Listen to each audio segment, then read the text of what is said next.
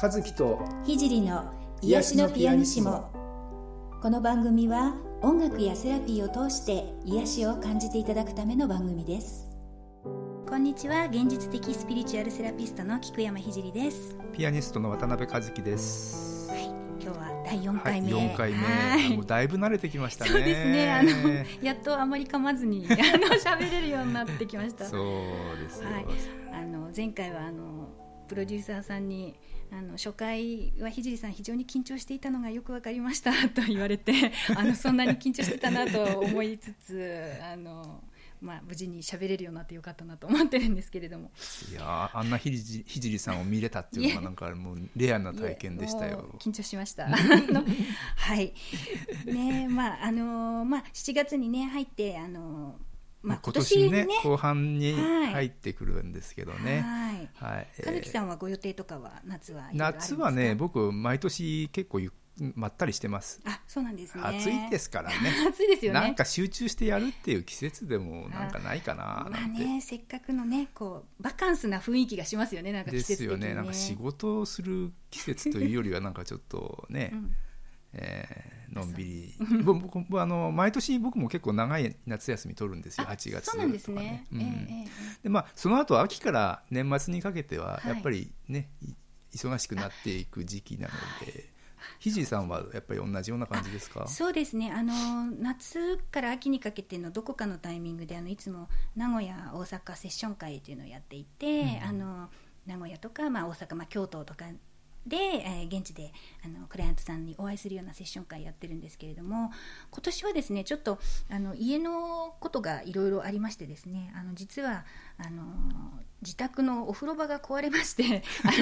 お風呂緊急で工事をしなきゃいけなくなってしまって。じゃあ今お風呂どうしてるんですか？今シャワーだけです。シャワーは使えるんです。でもバスタブにひびが入って、ためられない。そうなんです。下の家に水漏れしてしまってですねとんでもないことになってしまってそれでお風呂場の工事が日程がねまだ決まらない。夏のうちにやらないとこう冬は寒いのでね、冬はお風呂入んないとなので、その予定を決めなきゃいけないのでまだちょっと決められないんですけれども、まあ、それが決まったらもしかしたら8月後半もしくは、まあ、でもやっぱ9月になっちゃうかな、そういうセッション会をしたりですね。あとまあ年末はやはりいろいろご相談に来る方も増えるので、まあ、後半はね結構バタバタしているのでちょっと気を引き締めていかないといけないかなという気もしているところなんですが、はいはい、ちょっと一つじゃあ宣伝をさせていただきちゃいます。はい、まあ、夏といえば花火なんですけど、はい、7月の後半、とかやっぱりね土日いろんなところでね花火大会をやってるわけなんですが、7月の28日の土曜日が、隅田川の花火大会というのがありまして、以前もちょっとお知らせしたんですけども、僕も8年ぐらい続けてですね、この日に浅草でライブをやっておりまして、浅草ジンクというお店なんですが、これはですね、7時から8時半ぐらいまで、隅田川の花火がやってるんですけれども、これを涼しいお部屋で、鑑賞していただいて、花火が終わり次第短めなライブをトリオのライブを聴いていただくという、イベントをやっておりますので、もしご興味ありましたらぜひぜひ、まだ多少空席ありますので、お待ちしております。はい、いいですね。花火と音楽、はい、贅沢ですね。すごく ね楽しみですね。はい、は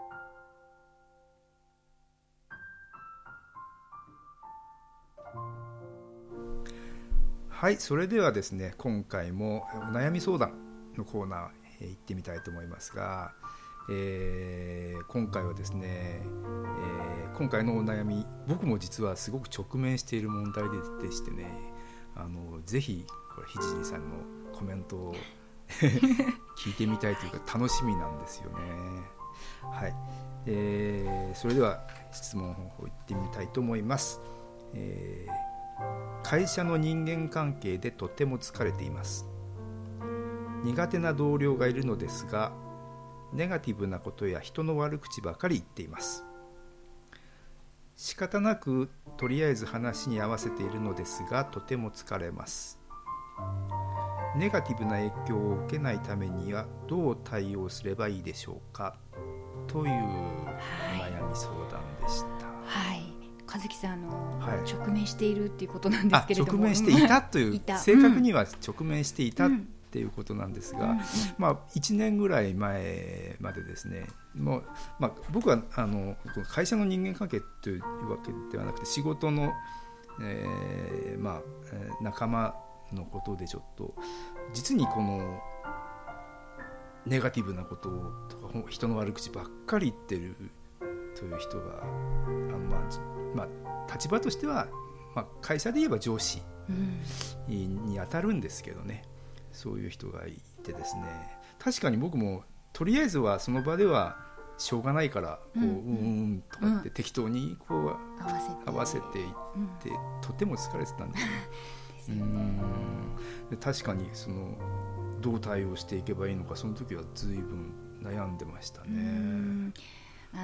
そういう方はねこう合わせないと今度逆に自分にねそのなんていうんですか、自分がこういじめられてしまったりとかっていうこともね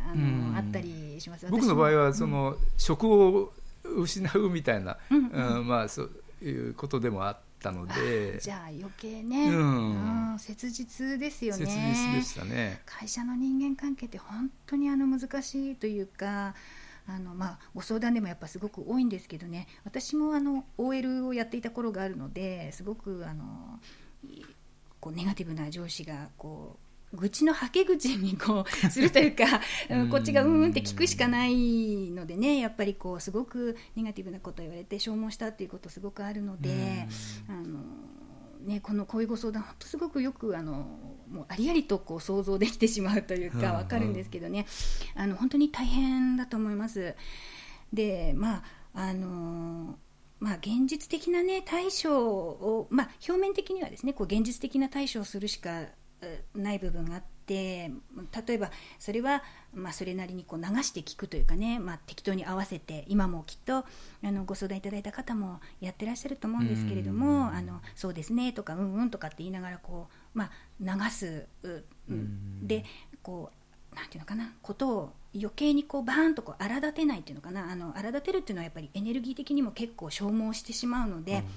うんうんとこう流して済むことであれば、流せるようだったら、まあ、流すのは一つの方法かなと思います、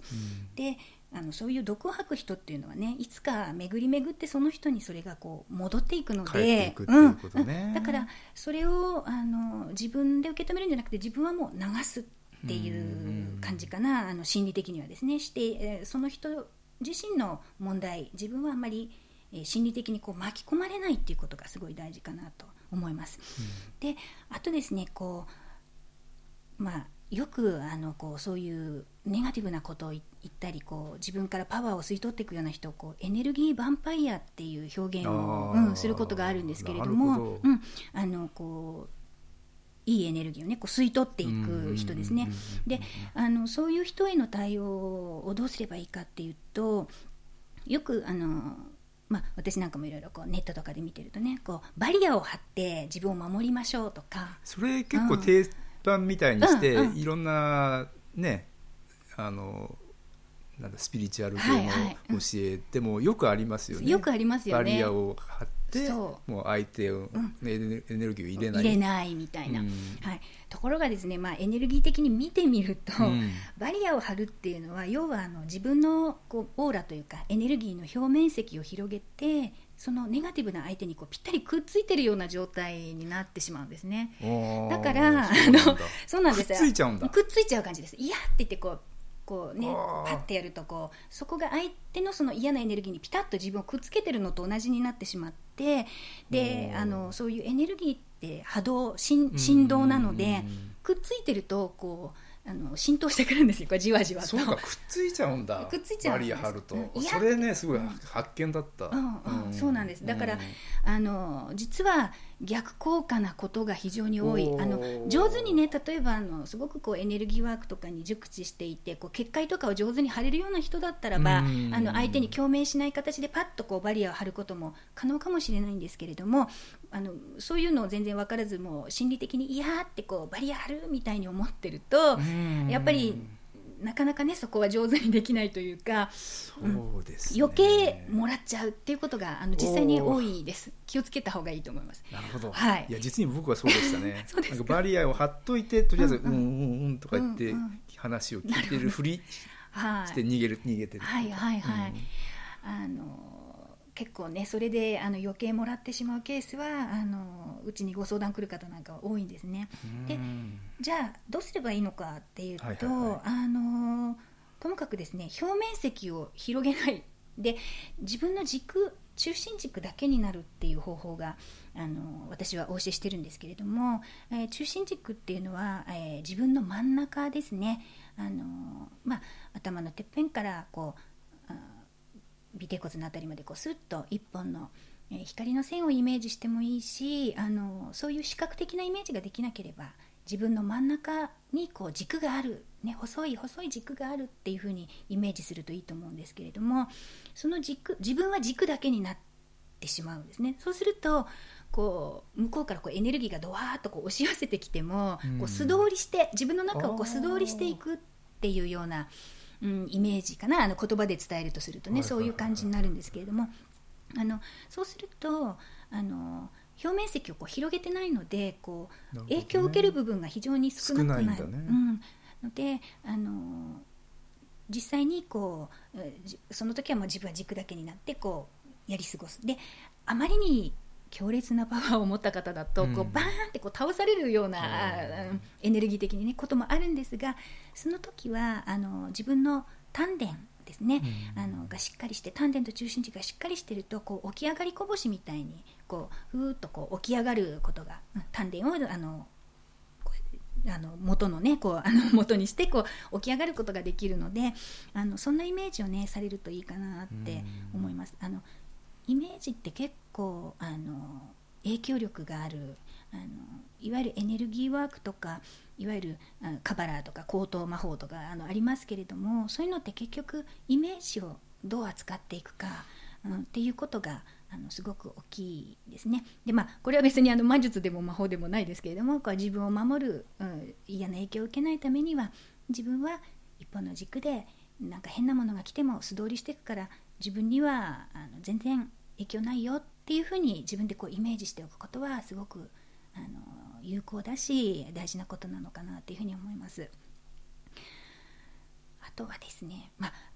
中心軸がやっぱり一番ですね。私の知ってる限りになりますけれども、うん、ぜひねバリアみたいな方法をこう使っていて、どうもこうネガティブな影響を全然なくならないよっていう方はぜひね一度試してみてやってみていただくといいのかなっていうふうに思っています、はい。で、今日なんですけれども中心軸をねこれから訓練してできるようになるにしても、やっぱりついうっかり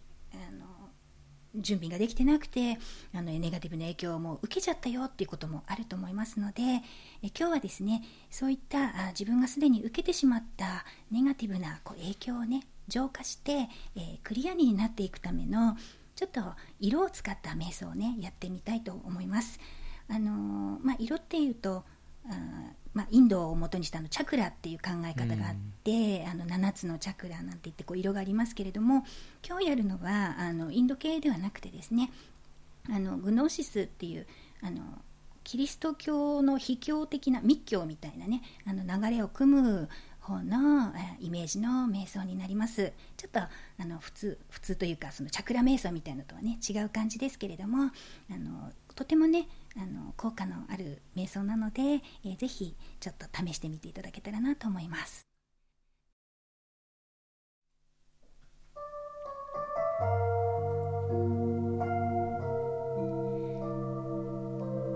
まず姿勢を整えましょう。椅子に座ったりあぐらをかいたり、または床に横になっても構いません。背筋をスーッと伸ばして、椅子に座っている方は足の裏をぴったりと床につけましょう。その姿勢で楽に呼吸をしましょう。ゆっくりと呼吸を続けていきます。自分のペースでいつもよりは少しゆっくり呼吸をしていきましょう。ゆったりと呼吸をしていると体がどんどんリラックスしてきます。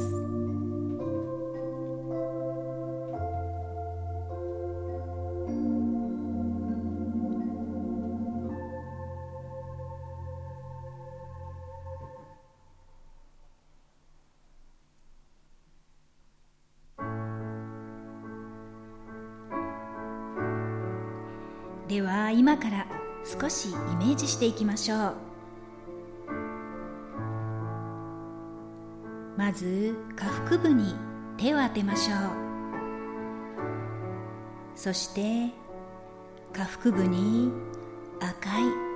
熱いエネルギーのボールがあるとイメージしましょう。ソフトボールくらいの大きさのその赤くて熱いボールはゆっくりと時計回りに回転しています。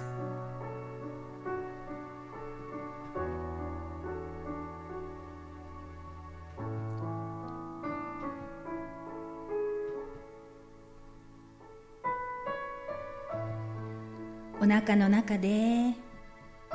ボールが回転して熱いエネルギーが広がっていきます。そして疲れやストレスを燃やして元気を与えてくれます。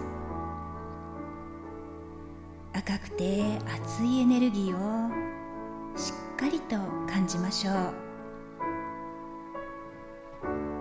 う。お腹がじわーっとあったかくなり、お腹の底からパワーが湧いてきました。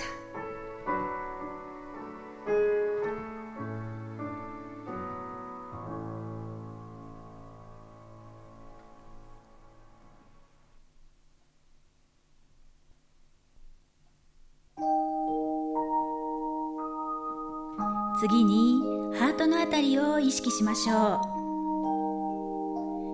う。そこにはもやもやとした思いや悲しみ、怒りなどのネガティブな感情が溜まっているかもしれません。そのハートを癒すようにエメラルドグリーンに輝くエネルギーのボールをイメージしましょう。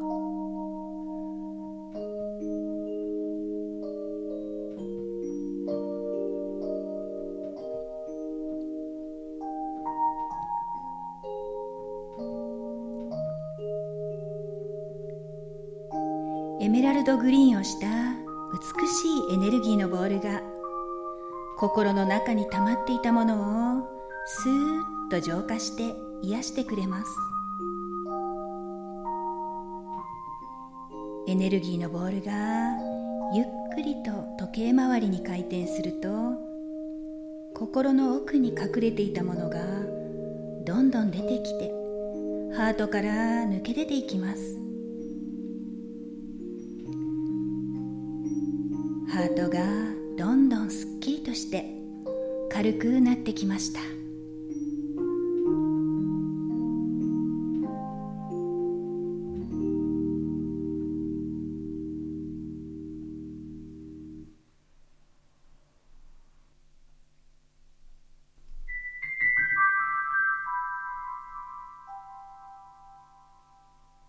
次に喉を意識しましょう。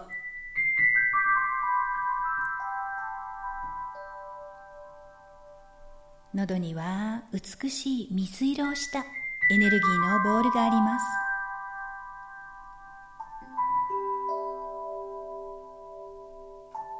す。喉の奥に詰まっている言いたくても言えなかったことや上手に表現できなかったことが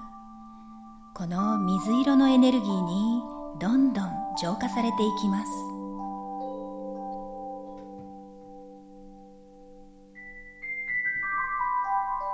水色のボールが時計回りに回転すると喉の奥に詰まっていたさまざまな言葉や思いが出てきて解放されていきます。そしてすっきりと楽になってきました。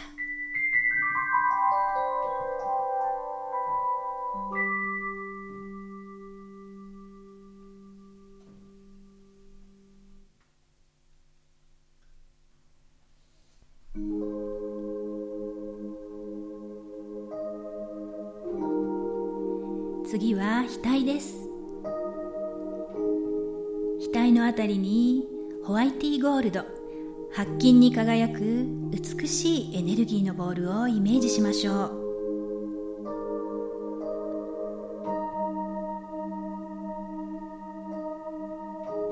この白金に輝くエネルギーのボールは、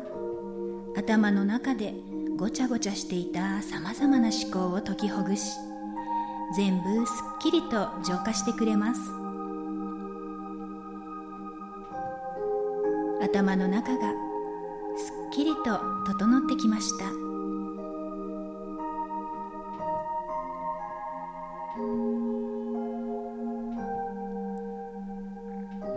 これらの4つのエネルギーのボールはどんどん大きくなり、眩しく輝いてきました。ボールは一つにつながって真っ白く輝きながら、眉のように全身をくるみ、眩しい光を放ち始めました。この光の眉の中で、あなたは芯から浄化されて、新しい自分へと変容していきます。浄化されて新しく生まれ変わっていく自分をしっかりと感じましょ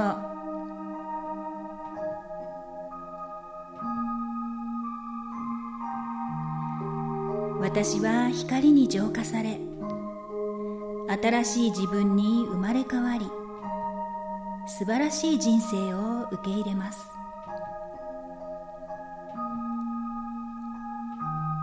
私は光の中で新しい自分に生まれ変わり、素晴らしい未来を受け入れます。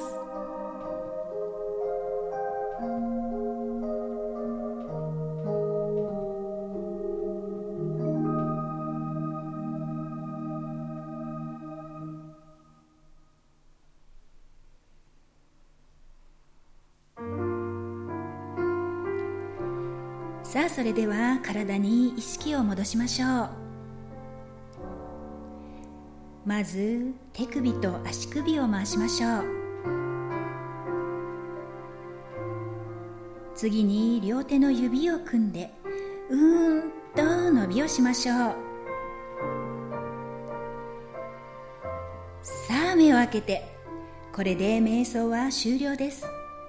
しっかりと自分の肉体を感じて、現実の世界に戻っていきましょう。は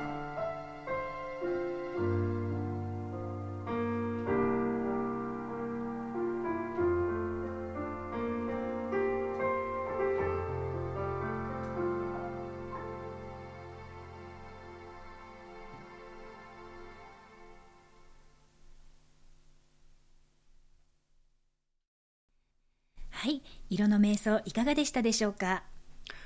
はい、この色の瞑想、非常にこう特徴的といいますか、そうですね、はいはい、ちょっと珍しいタイプの瞑想法になるんですかね、やっぱりね。そうですね、日本だと普通色っていうとチャクラの7色みたいのが割と主流というか、知ってる方が多いと思うので、この色の使い方は結構珍しいかなと思います。そうですね、はい、出てきた順番で赤、はい、下腹部の赤、そうですね、ハートがエメラルドグリーンですね、喉が水色、はい、で額が、ホワイティーゴールド、白金ですね、白くてでも金色みたいな、白くて金色、はいはいはい、そういう4つの、色彩が、出てきたので、僕の音楽的な方、工夫をちょっと言わせてもらえると、やっぱそれぞれやっぱりイメージが自分の中でこう、色彩からこう生まれる音楽のイメージみたいなのををちょっと表現してみたところもありますんで、うん、なんかその辺もちょっと聞いていただければ、楽しんでいただけたかななんて思ったりもしていますいや、どの色も本当にとても美しい響きでこう音楽を聴きながらこうナレーションをしつつ、あ、音楽にもっと浸りたいと私なんかは思ってしまったので、ぜひこの CD を音楽の CD を作っていただけたらいつか嬉しいです。はいはい、そんなわけでですね、次回は、7月の12日の木曜日、夕方の18時ですね、配信の予定になっています。皆様からのね、またご相談、本当に何でも構いませんので、ちょっと聞いてみたいこととかありましたらぜひお寄せいただければなと思います。これは番組の方に、そうですね、はい、ポッドキャストの、ページの方に、リンクがご相談を寄せるためのフォームのリンクが貼ってあるので、ぜひそちらの方から気楽に何でもお送りいただければと思います。ご感想とかね、そうですね、こんなのやってほしいっていうリクエストとかでももちろん結構です。そうですね、はい、では、また来週も皆さんと一緒に、いろいろね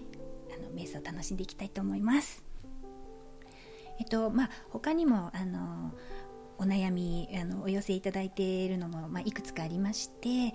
おいおいね、またお答えできたらなと思うんですけれども、はい、ちょっとお病気のこととかをね、心の持ち方ご相談されている方とかもいてですね、